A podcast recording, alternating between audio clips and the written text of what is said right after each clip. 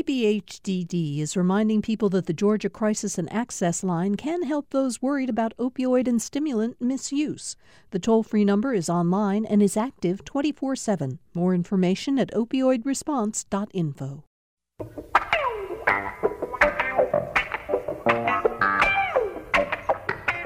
It's political rewind time. I'm glad you're all with us for today's show. Got a lot of uh, state news that we're going to talk about today, and we're going to talk a bit about the debates last night and much more on today's edition of Political Rewind. As all of you know out there, Greg Bluestein is usually with us on Wednesdays.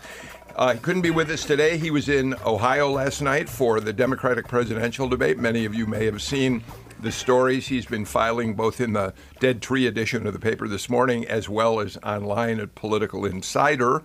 Um, and we miss him, but we got a great panel. Dr. Andra Gillespie is here, political science professor from Emory University. Um, it's uh, really good to have you here on a day when so much is happening, both at the state and national level. Thanks for coming in, Andra. Thank you. How's the semester going for you? So far, so good. Yeah? Let's take their midterm today. Oh, oh, I remember those days vaguely. Next to you is Tharon Johnson. He's the founder and the um, principal. Are you the? Is it president, CEO? What's the title? Founder and CEO. Founder and CEO of Paramount Consulting, a government relations firm that uh, does some lobbying work, but beyond that, a, a good deal of work advising various clients on how to position themselves. Fair way to say it. Absolutely. Thank you, Bill. Uh, former uh, uh, campaign. You, you let's see. How do we say this? The Obama reelection campaign. You oversaw the southern southeastern region of the campaign. Yep, the southern region. And one last thing, credential for you, well, two really. Number one, people can watch you on uh, Georgia Gang on Sunday mornings at 8:30 on Fox 5. But you know, it's interesting because we did have a Democratic debate last night. You've also been tapped to be part of a small group of advisors for the National Democratic Party to kind of look at how the party is positioning, how the candidates are doing. Right? How do we say that? Yeah, it's great, and you know we're very fortunate that in November 20th, Georgia is going to have um, the presidential debate here, sponsored by MSNBC. So um, all that work in the past months is going to definitely pay off because I'll be able to be in the room and make sure we have a Georgia-specific message, um, you know, leading up to the debate. Want to talk a little later in the show about last night as it leads to the November 20th debate, and also joining us on the panel, Heath Garrett. He is a Republican strategist, one of the best known Republican strategists in Georgia, longtime advisor to Johnny Isakson and his former chief of staff. And uh, out there now, you're still working very closely with Johnny Isakson. eh? I am. He sends his regards, but uh, see him almost every day now. Yeah. Um, you also have a number of candidates in the 2020 cycle. Do you have Georgia candidates right now, or are you mostly working in other states around uh, the southeast? Our firm is mostly in other states, but Yeah. I do have Brandon Beach. Oh, that's right. Brandon Beach we running for. We're going to talk about your candidate, Brandon Beach, and our listeners will do well to remember you're working for him when we talk about. All right. So let's, if we can, start with a look at the fundraising totals for the third quarter, which really have been coming in since yesterday. Yesterday was the deadline, so we're starting to see third quarter totals. And before we talk about specific names, Andra, let me turn to you and say.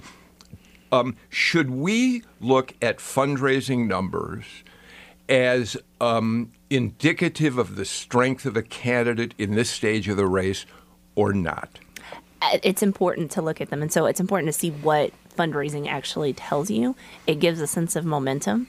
It gives a sense of whether or not this candidate has a certain type of following. You know, if people are willing to give of their treasure, then that's a sense that, you know, they have people who would be willing to vote for them, willing to volunteer. And then it's just basic stuff. Um, you have to pay consultants, you have to pay for polls, you have to pay for pizza for your volunteers to go knock on doors and make phone calls. And so if a candidate isn't raising money, uh, despite their best efforts or despite their um, I- idea that they can be a good, uh, you know, member of Congress or senator, right? There are just certain things that you actually need money in order to get those things done. So it, it, certainly is a, a, a signal of momentum um, and a campaign and viability. Uh, Tharon, we used to say that this is the invisible primary in some ways. This is the first election when candidates start telling us how much money they're raising. Is that accurate to some extent? Absolutely, and I think Dr. Gillespie did a fantastic job of explaining why it's so important. important. I would just add a couple of things. I think that in this climate that we're in, where you know where you're a candidate running, in this case, um, some of the people who are running to run against David Perdue for the Democratic primary, but in the jungle primary, you're going to need money to promote your candidacy and define yourself through your narrative. But more importantly, if you start to become the front runner, you're going to need a lot of money to defend yourself. And so I, I think that the the money shows two things. One, that you can go back to some of the folks that you've been to before and they still believe in you. Mm-hmm. So that's continuity. But also you can go out and expand your donor base in Georgia and also nationally. And that's one of the things that I'm looking at very closely in these disclosure reports is you have certain people very specifically um, sort of highlighting their ability to raise money in state. But we've seen from other candidates that have been successful in Georgia, you've got to be able to have that sort of national network to raise the amount of money you need to be successful. All right. Thank you for that. And Heath, I want to talk about Senate numbers first. And to put that in some context, uh, it is not unrealistic to suggest that the uh, certainly the first race, the David Perdue, what we're calling race number one, uh, is going to be a $20 million race or more per candidate, yeah? I think that's what we have um, coming forward in both in both races, right? Are going to be yeah. I uh, guess that's the same right. Amount Race of number money two is at, the same at, thing. At the end of the day, but yeah. we're we're definitely anticipating a twenty million dollar raise by the time you go through the primary, possibly a runoff for our Democratic friends and then you get into the general election, and that does not include super PAC dollars and all the outside independent expenditure groups that'll they these candidates either indirectly have to help raise money or or raised on their behalf. We, we think that that race could be hundred million dollars. Oh my God! It's obviously going to come down a little bit because now you've got two races. Yeah.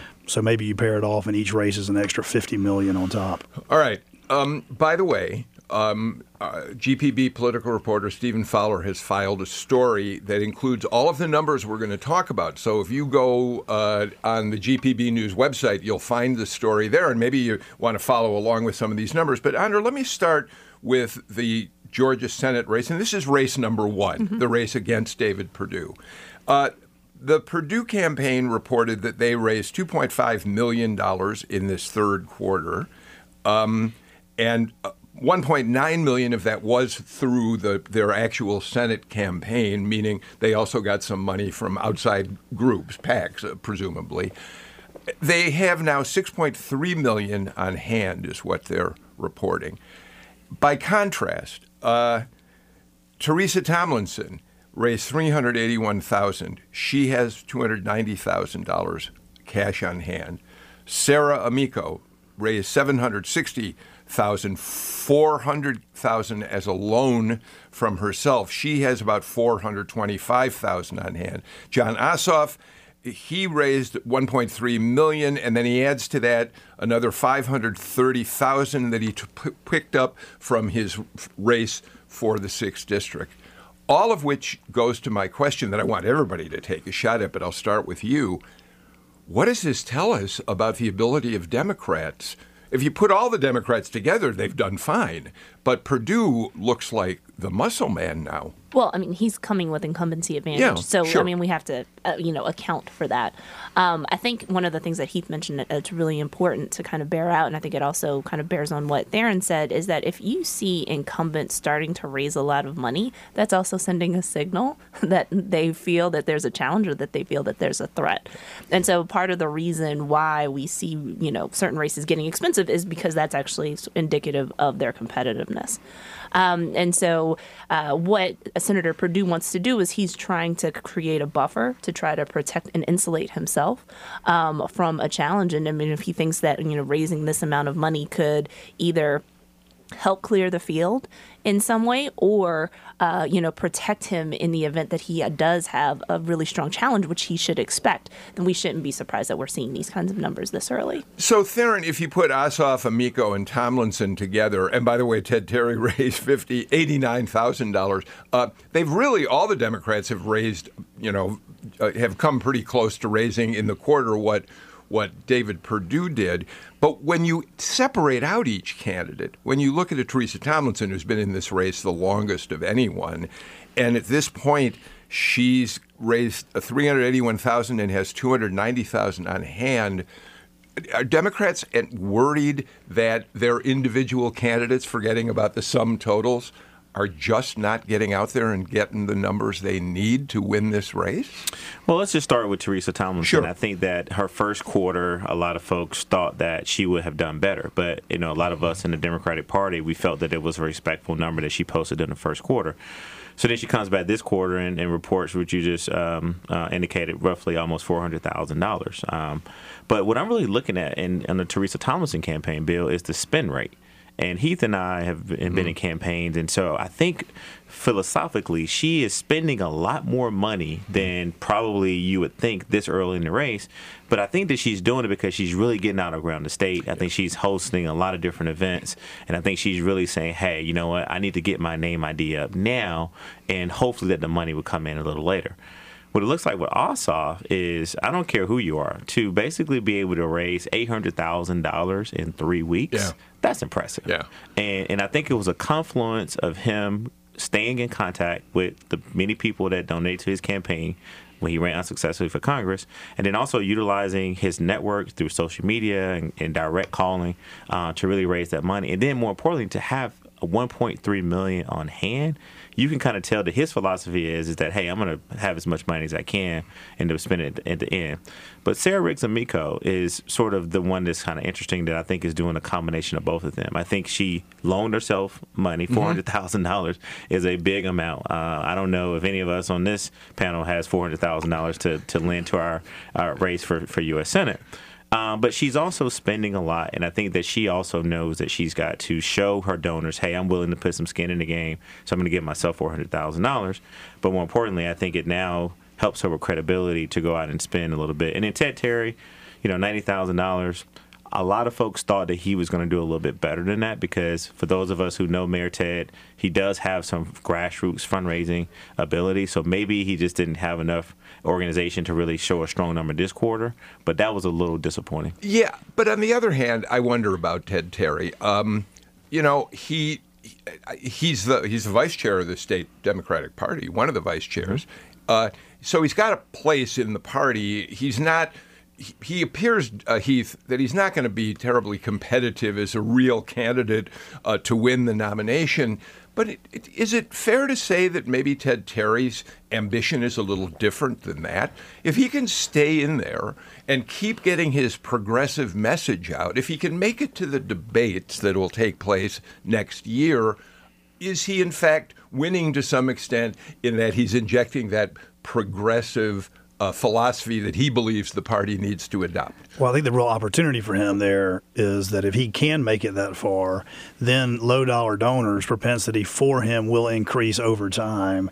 And then he becomes a major impact in that primary, right? We as Republicans look out there and go, we like the fact that there are six or seven people in this primary. And, you know, there's a kind of a lane for each type of uh, liberalism or progressivism or wherever you want to be in this regard. And they're fighting it out. And then you have Jon Ossoff, who is a little bit of an anomaly because he has a donor network of probably you know hundreds of thousands of national donors who's coming in or who are coming in, and he did do an impressive job. And we as Republicans took note of that. That we don't think he's going to raise the forty-five million that he did in a special election when nothing else was going he, on. He doesn't country. think he can do that right, either, and I don't think he does. But at the same point in time, he does. He is sitting on one point three million dollars, and in a contested primary, that's a lot of money given the num- the raw number of Democratic voters who'll be voting in May of next year. So he's he's got a great head start. So Andra, I started this by asking whether the numbers, the fundraising numbers, tell us something about where the candidates stand in mm-hmm. the race. Does do the fundraising numbers that Ossoff has pulled in suggest that he is the Democratic frontrunner at this stage, or is that uh, uh, too uh, too facile an argument to make? Well, I mean, what I would say was with those numbers, Ossoff has made a claim that he is competitive and that he's going to be in this race for the long haul. And I think he's putting the other candidates on notice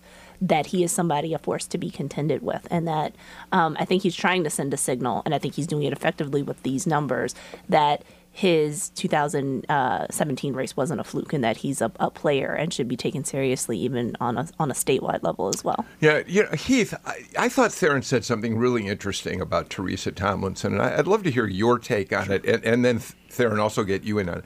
Um, he said that Teresa Tomlinson has been spending money in part because she's really out there around the state. I know he's right because she's done a very good job communicating that. Teresa Tomlinson has been terrific. She does it herself. She sends texts left and right to many of us who are following the campaign about where she is in any given day. But here's why I think that's interesting. If you ask people around here whether they think Tomlinson, given her fundraising and also given that they haven't seen much of her, whether she's hanging in there all right, a lot of them would say, "Well, no, I, she's invisible," but she's not. But at this stage of the race, being out there, any candidate out there traveling the state and building your network is terribly important, even if it isn't making the headlines of the newspapers or on TV and radio. I think what she's doing is a little bit of a rural ex-urban strategy.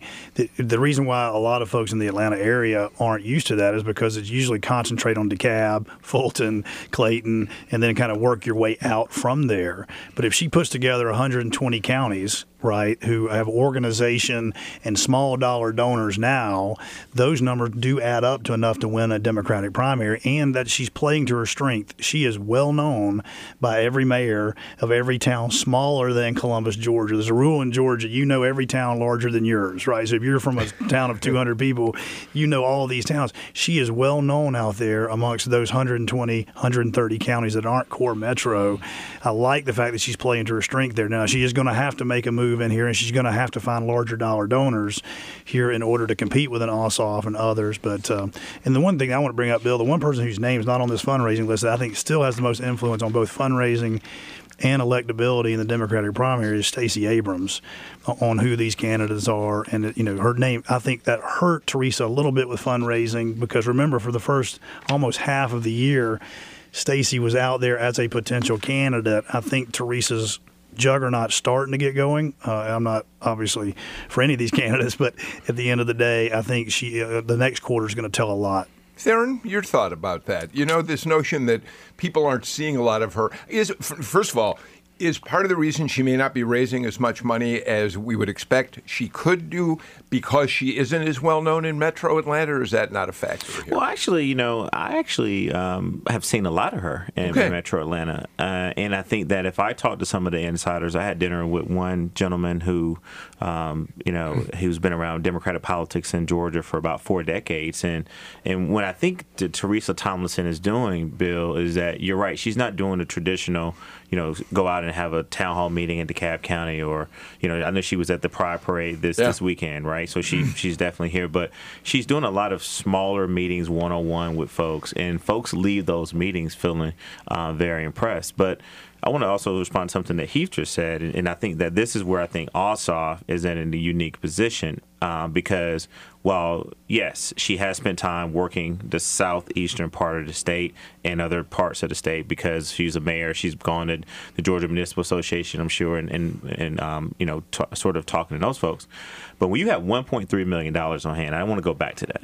Is at the blink of, of, of an eye, Jon Ossoff can put together a digital or earned media, something, some paid media strategy that can go into these targeted areas across yeah. the state and immediately penetrate the homes through a targeted effort to really make sure that he drives a message and he drives up his name ID. So I think to Heath's point, while she is spending an enormous amount of time, and I think Sarah Riggs Amico is spending some time yeah, around state right. too, she's got to have a good quarter because if Ossoff posts another 800,000, million, million five, two million quarter – then I think that it's going to shape up to what Dr. Gillespie just said is that he definitely will be in the top tier based on money because he'll be able to compete with all of the money that's going to come his way if he's a nominee. But I think here is what Tomlinson's gamble is because she is, you know, a not Metro Atlanta person.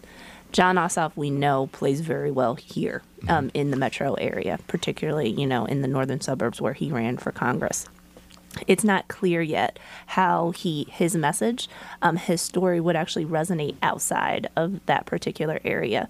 You know does he work well with rural audiences? Does he work well with older voters you know who may look at him as being too young and too inexperienced compared to a teresa tomlinson um, you know who has you know the right type of experience that one would expect of somebody who you know is running um, for statewide office at this point. Um, and so you know while the strategy of sort of you know digital everything and knocking on doors, and which I don't dispute by any stretch of the imagination in mail, you know, the tolerance that people had in the sixth district for people showing up at their door the 15th time. Yeah. Um, you know, I don't know how that's going to play in Vidalia or in other parts of the Um, state. I want to make one comment, and then I want to quickly move on to the sixth and seventh district races, just to look very briefly at fundraising there. And that would, and that is to make this point, uh, Andra. Um, nobody listening to this show and looking at these totals, where Democrats have perhaps not performed as well as as Democrats would like them to, should mistake the fundraising going on for the Democratic candidates well before the primary. And what's going to happen when the Democrats have a nominee for for the uh, for the for, for the David Perdue seat. Then money's going to flow. This should not Oh. mi- fool people into thinking somehow the Democrats aren't going to raise a lot of money. Oh, right? clearly, yeah. All right. Um, let me throw out sixth district uh, very quickly. Uh, Lucy McBath raised uh, six hundred twenty-three thousand in the quarter. Karen Handel two hundred fifty-two thousand. Brandon Beach, 167,000, and gun rights activist Marjorie Taylor Greene raised about 102,000. Uh, Tharon, uh, what do you make of those figures? What do they tell us? the power of incumbency um, from Lucy McBath. I mean, now that's someone who, um, if you're a Democrat, Republican, or Independent, she's not only been to all of the events around town, but she has been relentless in her fundraising. And so this number, 620,000 raised in a quarter, is pretty impressive. And I think what she's gearing up is to be in a very tough battle whoever the Dem- uh, the Republican nominee is going to be. Um, you know, I think on the Republican side, you see Karen Handel um, sort of had a good quarter this year. I mean, this this uh, this quarter. Uh, Brandon Beach, Chairman Beach, had a good quarter last time, and, and this quarter that he posted this time is, is respectful. It's not I mean, bad. It's not bad because Yeah. I mean, again, a lot of folks got to realize Karen Handel, who's been a person who's run for a lot of different offices in the state, was a uh, congresswoman. Uh, she's expected to try to pace, you know, post these numbers. Again, I go back to the cash on hand. I don't know if uh, if we know how much they. Have I have. was going to ask Heath. Do you know what is what is Bra- Brandon who raised hundred? Your candidate again, 167k raised. How much cash on hand do you have in that campaign? He's got over four hundred thousand cash on hand, And- and, and- she's just over six hundred thousand. So Okay, I thought, okay. you know, we think that's a respectable pace Yeah. given the challenger uh, status there, and we're very respectful. I think that if any Republican thought that Lucy McBath was going to hang out in Washington and just phone it in, uh, this is a this is a reminder, as I say to it. And I think the inverse of what we said, David Perdue's out there working hard because he knows the threat that's there.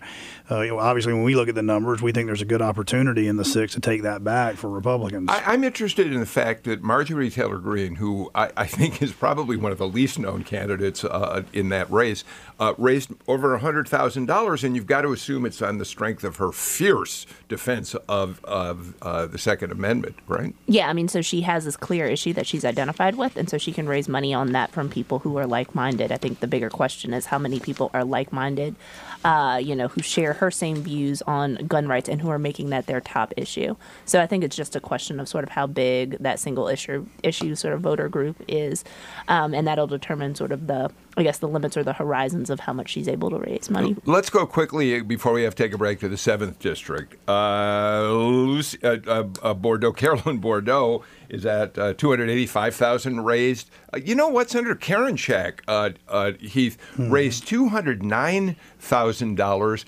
and Lynne Homrich, never before in elected politics, um, introduced on the scene. I believe I'm right in saying, Tharon, by Eric Tanenblatt. I don't know whether Eric's actually helping her campaign, but he was uh, um, suggesting she'd be a great candidate up there.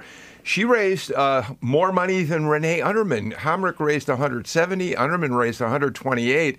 Tharon, I suppose some of that Lynne Homrich money is because her husband is a big um, executive in Arthur M. Blank's uh, uh, company. He he's a, a Falcons uh, uh, guy, Atlanta United guy. I think that doesn't hurt, right? No, no, and listen, she she's doing a lot of fundraising up there. But listen, I think that there's two things that I take away from these numbers. Um, Zahra, as we call her, you know, Senator. Yeah. Um, she definitely posted a very impressive number. I mean, she got in this race. You know, a lot of folks wanted to keep her in the legislature. And then I think if you also look at Renee Unterman, I mean, I think that a lot of folks who know Senator Unterman, she's historically never raised yeah. a whole lot of money, yeah. but I think that they probably wanted to have a better quarter. But I think in, in this case, she feels that she's got sort of a grasp on that area because she's been in the Senate there for a long time. And then don't count out Nabila Islam as well, uh, who I think posted pretty close to almost 100,000. 102,000. You're right. Yeah, I, I, mean, I, didn't mention her. Yeah. Thank you. Young, young, bright, up and coming uh, Democratic star, and that's a respectful number. And so uh, the good news about all this is that while I think that there's presidential fatigue in Georgia, I mean, people are still giving a lot of money to these congressional candidates uh, as well as presidential candidates. And so this is a good sign for Democrats. Um, all right, let's do this. Uh, let's take, by the way, Brenda Lopez came in at 32,000, uh, not able to raise a whole lot of money. It's interesting, Andra, she too has been so active in getting out news releases about her campaign and hosting events up in uh, the 7th District for her campaigns, but so far it just hasn't come together for in fundraising. Yeah, so I mean, if she is, you know, using her grassroots outreach efforts to build a base of support of people who will vote for her, I think it's just a question of could the campaign survive long enough um, with the limited funds that it has in order to kind of get her to a to a primary. So okay. And she and she got in a little late too. Yeah. So I want our listeners to know that she, I think she's the last one to kind of enter the race. So oh, okay, uh, let's do this. Uh, people can look at all the numbers again in uh, uh Stephen uh, uh, Fowler's report on uh, GPB News, and it includes some of your congressional, your Republican congressional incumbents. They're raising a good amount of money. We know that, right, Heath? They're out there taking care of their business. all right. right. Uh, let's do this. Let's take our first break of the show. When we come back, a lot more on Political Rewind.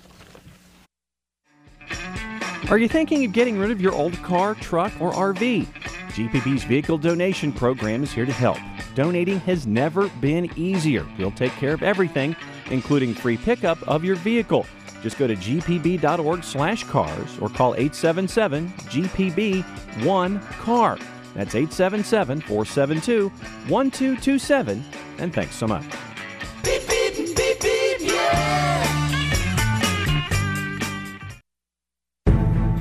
Tonight in Ohio, 12 Democratic presidential hopefuls meet on one stage. Will the House impeachment inquiry into President Trump dominate the night? I'm Audie Cornish. Find out where the candidates stand, who will shine and who will clash.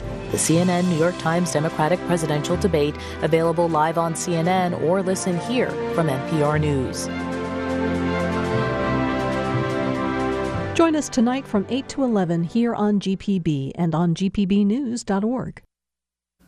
Well, every now and then we make some mistakes. that promo for last night's debate in Ohio, uh, obviously, and but you know what? It's okay, Andra, that they played it because that leads us into our next topic of conversation, which is we talk a little bit about what happened on the stage last night in the Democratic uh, debate, but also let's push forward mm-hmm. to the fact that we're going to be seeing the candidates next year. Uh, somewhere we think in Metro Atlanta on November 20th. So let me do this to start things off. You're all really acute observers. You don't need me to pose big questions about this. I'd love to go around um, and start with you, Andra. Just give me your basic reaction to last night. Did you like the issues that they uh, were putting forward? Did you think anybody had a breakthrough moment? Elizabeth Warren being on the defensive. Just give us your take on last night. So I'm not surprised that Elizabeth Warren was on the defensive as she moves into frontrunner status. That comes with the territory. Um, and so uh, the fact that she's still being evasive on how she's going to pay for her health care plan, I view as still a bit of a problem.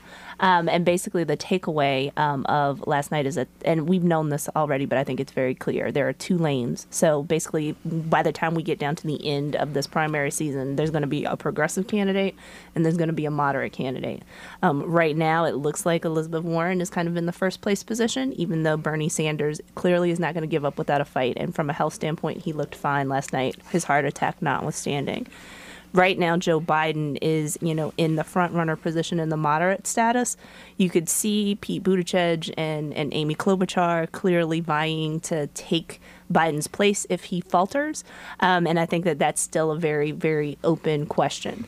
Um, you know, I, I doubt that much is going to change necessarily as a result of last night's last night's debate. So even though there were, you know, tweetable moments and other kinds of things. I didn't really think that any of the lesser tier candidates had the breakthrough type of moment that's actually going to reshuffle um, the order of candidates in the race. So, you know, in that respect, it was a little bit uneventful for me. Yeah, Tharon? I think it was very clear that Senator Elizabeth Warren expected to be attacked. I agree with Dr. Gillespie. I think that she needs to be more concise and specific on how she's going to pay for her health care plan. I think that Uncle Joe, as we like to call him, had moments where he wanted to show that fire in the belly. He really turned to his experience being ready on day one. And I know that his advisors have been telling him um, that that's a benefit of his age, uh, that he's been in the White House and he knows what to do. Uh, I think Mayor Pete Buttigieg is the one to really, really watch here because I mean he raised 19 million dollars in the quarter, third only behind Senator Warren and Senator Bernie Sanders. I think my boy Cory Booker missed an opportunity uh, in the debate. I, I, we love Cory for a lot of different reasons. One because he's intelligent, he really cares about poverty, he cares about gun violence and lifting up um, you know minorities, but you know, this sort of, you know, can everyone get along kind of approach in this debate, I think was the wrong tactic. If I can wait, you know, we talked about him a little bit before the show because Andra Gillespie wrote a book about his tenure as mayor of Newark. Um, he, the, the, the, authenticity of his compassion is so palpable. Um, but this may not be the moment for that kind of approach to running in an election but at the, this rate now, as of October, you know, fifteenth, sixteenth. Yeah, and and but for those who know me, listen. Besides Cory being uh, my bald head brother in the, in the struggle, um, I actually I actually like him a lot. Yeah, and, he seems and, wonderful. And I, and I think out of everyone that is running, I have the the most connection to him. And then lastly, listen, I think that uh, Senator Klobuchar. Uh, I mean, where has that debate performance been. You know, she jumped in at the right moments.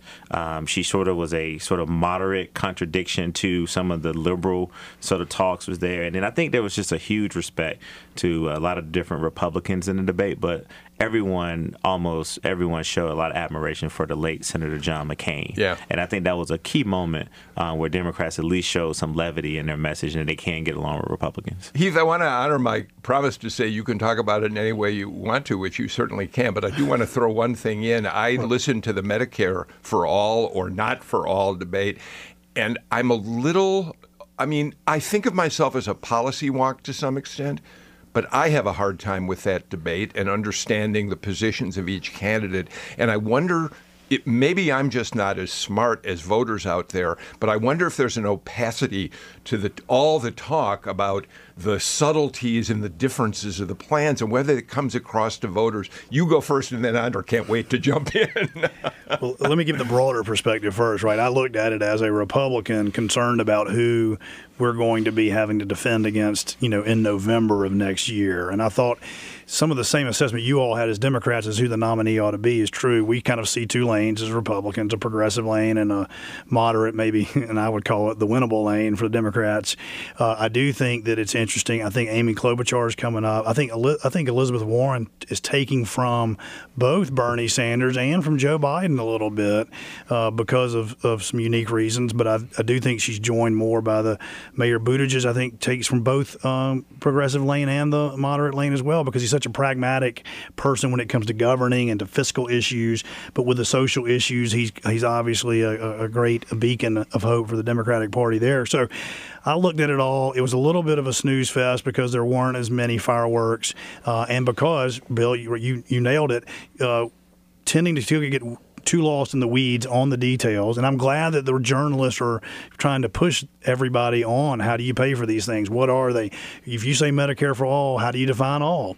I thought the Democrats have a great message in Medicare for all because I know how that will poll test with independent voters in November of next year. But they are getting bogged down in it, and it's getting exposed right now.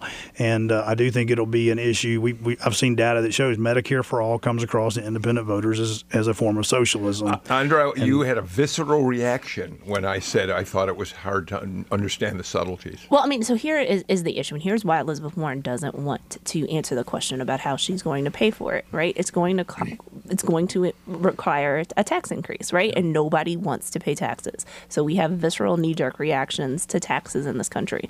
The way Bernie Sanders explains it actually makes a whole lot of sense. Yes, your taxes are going to go up, but you're you won't have insurance premiums anymore, Yeah. so it's just an offset.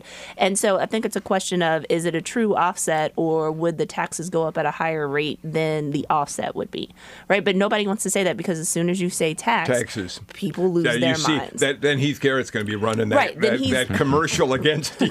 right, then he's excited. But I and I think We have 60 years to understand there's not going to be an offset. Okay. right and so i mean but and i think probably the bigger question here and the other really important theme in terms of not just where people are ideo- ideologically is you know democrats are offering change. It is a change from donald trump. Doesn't matter which one of them gets the nomination they are going to be the polar opposite of donald trump. But it's a question of what kind of change do people want. And so progressives are betting on the fact that they want to use this moment of instability and chaos to completely remake the american state versus those who are like no we were actually kind of okay with the way the world was in 2015 and Yeah. so we just like to go back to that because i just it, this has been us too much of a sensory overload and i kind of want to go back to something that's familiar and so what we don't know yet is what kind of change do democratic voters and broadly speaking the american electorate Yeah. want Okay, I want to go a quick round on this one and, and see if you can if, if this is a fair question. And Andra, you got the football, so I'll start with you. Um, maybe one word answer.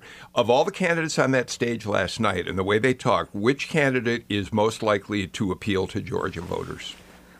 oh Too hard. pass Okay. i'll come back to it Heath, Um, Tharon. No, go ahead, B. Uh, I, I think Joe Biden uh, appeals mostly to Georgia Democratic voters, or we're talking about general election voters. He's Yeah, definitely well, the sure, winner yeah. uh, in the general election. But I think he still speaks to kind of where I view the Democratic primary is on both electability and stability. He's more and is- moderate. and is tied to Barack Obama. Yeah. What do you think, Tharon? I think it's Democratic primary voters in Georgia. I think it's Booker and Harris because Okay. we know that Wow.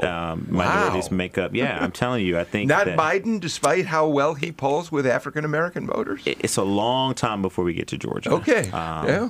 And so, but but general, I agree. I think Uncle Joe would be the best for us in the general. Wow. Here in Georgia. Real quick. Okay, so okay, and I am taking advantage of the fact that I went last. I think it's whoever has the most momentum of this.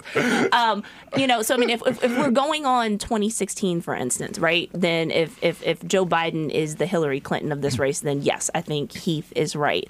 Um, I'm not quite sure what kind of momentum Booker and Harris are going to have. So the idea that they're actually even in the race by March 23rd, I think, is an open question. Yeah. So I, I think that probably Georgia voters will be more likely to sort of place their finger on who is the perceived front runner at that point. Okay, uh, real quick. Also, I want to uh, throw something out. Uh, uh, Jimmy Carter got a shout out during the debate last night because it was Carter who, not too long ago, said, I, "Once you're 75, you're too old to be president of the United States," which was interpreted as a slap at uh, certainly at Joe Biden.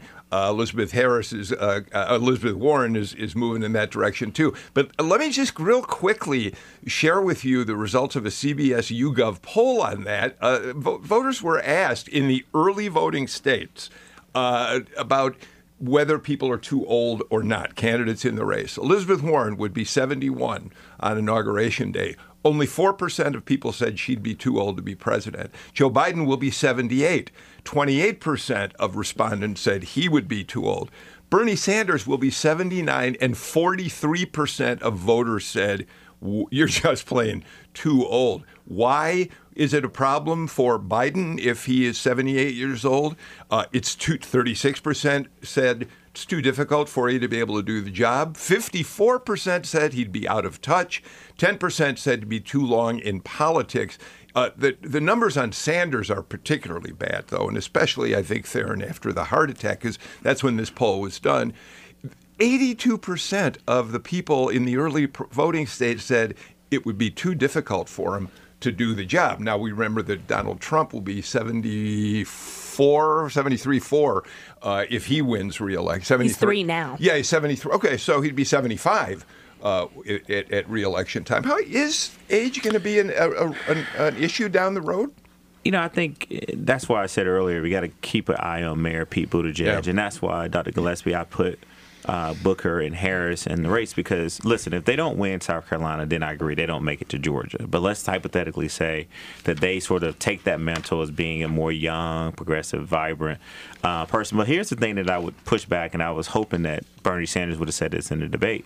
If you poll young Democratic voters, the majority of them are with Bernie They Sanders. love Bernie. And- That's really and- right. And so, so, so I would, I would have hoped that he would have said, "Hey, while I'm, you know, old and yes, I've had a heart attack and I have to stand on the stage for three hours, but I have more young people, Democratic voters, supporting me to anyone on the stage." And so, I think it's still going to be about the message, but age will play a, a part in the race. I mean, you know, it's it's tough, and, and I would say sort of about the heart attack. And while you know, I'm thrilled to see Senator Sanders look like he's re, you know recovered from this or is recovering nicely from this. If Pete Buttigieg had had a heart attack last week, I would be saying you need to go take care of yourself and then come back in a few years. Now, you know, that's a different type of scenario with somebody who you know is is, is Senator Sanders' age. But when you've seen somebody have that type of serious health incident, it does raise questions about stamina and also whether or not you would actually be able to live to see your term in office. So I think it's legitimate. And I think the reason why those numbers get progressively worse uh, the older the candidates get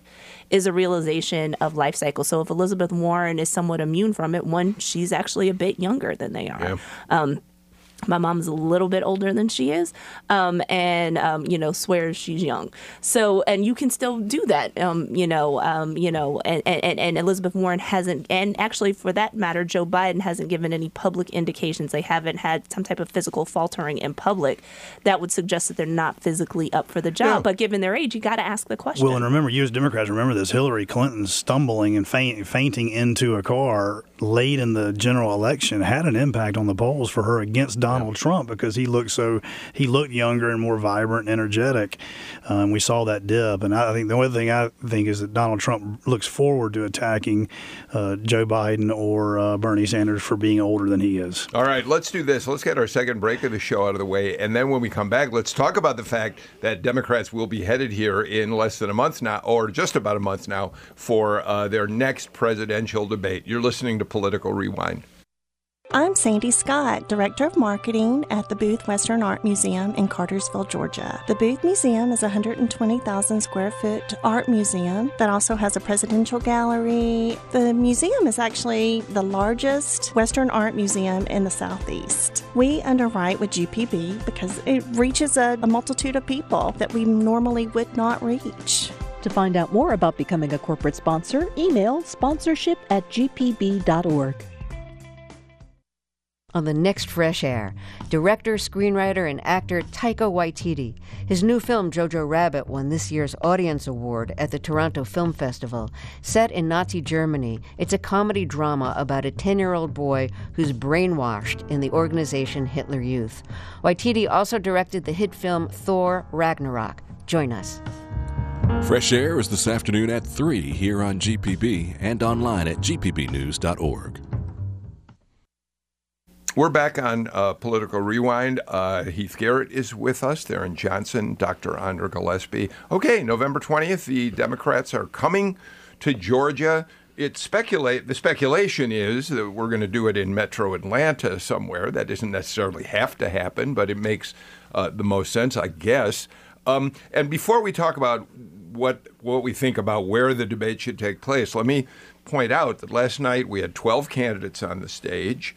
Uh, so far, because the Democratic National Committee rules get a little tighter in terms of qualifications uh, for the debate, uh, we have only have eight qualified for the debate in Georgia: Biden, Booker, Buttigieg, Harris, Sanders, Warren, Yang. And uh, I guess Steyer has uh, made the cut at this point. So that means really that Castro, Klobuchar, O'Rourke, Gabbard, and, and a host of others down the way that are not so far in this debate. Um, so one of the good things, uh, Dr. Gillespie, unless all of a sudden people, you know, get more polling uh, that puts them over the top or raise more money in among certain number of donors, we're going to see a much more focused debate. I would hope so. But, you know, I mean, one of the things that's different from this debate, and I mean, it was the same threshold rules for this debate as it was for the September debate, but the, the debate field grew. Um, and I actually don't think that that was actually to the advantage of anybody. It just diluted the amount of time that people had to be able to speak. Um, and the people who got added to the race, no offense to them or their campaigns, but are not going to be the nominee. Um, and so, you know, part of me, if I had my ways, I would actually say, look, we should tighten these things up a little bit more to make it even harder to get in so that there could actually be a much more focused um, debate than there was uh, before.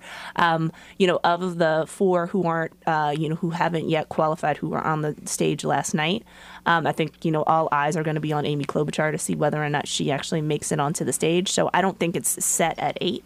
I wouldn't be surprised, you know, if it ended up, you know, at nine or ten, um, you know, perhaps even more. Tharon, why is it a good thing that the Democrats are going to stage a debate in Georgia? I, I mean, that may be a self-evident question, but I'd love to hear what you say about that. Well, before I get into that, I just All want right. you to know that I saw this, you know, this man in 1992 doing this Democratic debate with full head of hair and, and questioning uh, former President Bill Clinton. Yeah. So, so big shout out to you, Yeah, Bill. uh, you know, I, Um, all I do is when I see that video, which somebody posted on Facebook and other places, is realize that you better learn to ask shorter questions, Nigut. But go ahead. No, listen, this is a phenomenal opportunity for Georgia Democrats. We have been saying for years now, and Heath and a lot of other folks have been hearing me say it, that Georgia is purple and it's going to be a battleground state in 2020.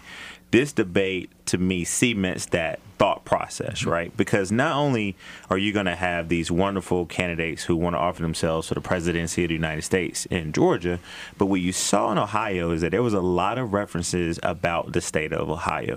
One of the things that I wanted to point out is I think Senator Kamala Harris' answer about women's re- reproductive rights was one of the best answers she's given throughout her campaign, just particularly on that subject. So we know we live in a state right now where a heartbeat bill uh, has passed the legislature. It was signed by the governor, which is not law yet. So Georgia is going to be front and center. So what the candidates are doing right now, Bill, and I know this because I got a little inside information, they're now shifting all of their Ohio statistics to now to Georgia.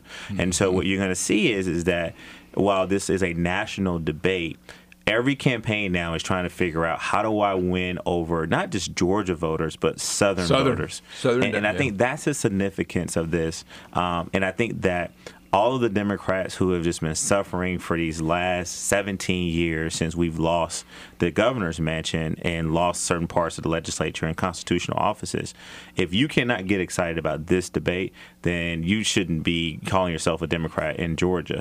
Lastly, I think the thing that's going to also be interesting is that it's a fundraising opportunity for the state party and other local officials who really need this spotlight and need this money.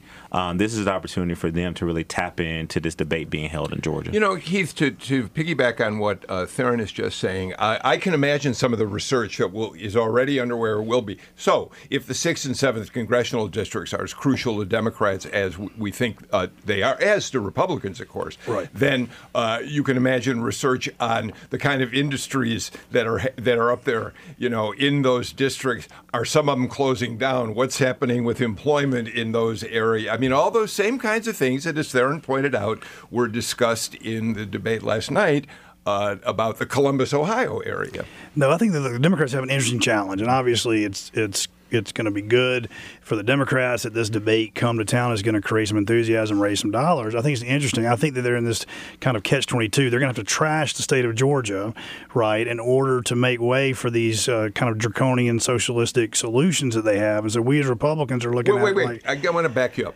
What do you mean they're going to have to trap? Maybe you should I- explain yeah, I should what explain. Yeah, Uh, we think that they're obviously going to attack the legislature. They're going to attack the Republican ah, majority okay. here. They're going to Okay. they're going to talk about how poor Georgia is. They're going to, you know, in order to make the case, and it's hard because folks coming from the Northeast, they, they've got this narrative about the South that Georgia doesn't fit into, but they've got to they've got to pitch that nationally as part of the Democratic. For example, and we're going to talk a lot about. I'm sure there's going to be a lot of discussion about what we believe is a false narrative on voter uh, uh, integrity in Yeah. the in the state of Georgia. Uh, they're going to do this, and I th- so I think that the, the Republicans have an interesting choice. Do we do we chase that right, which I, I think would be it's going to be bad for the state of Georgia, or do we highlight the solutions that most of these presidential candidates will be offering, which I don't think are in line with where the general election in Georgia is right now, and so.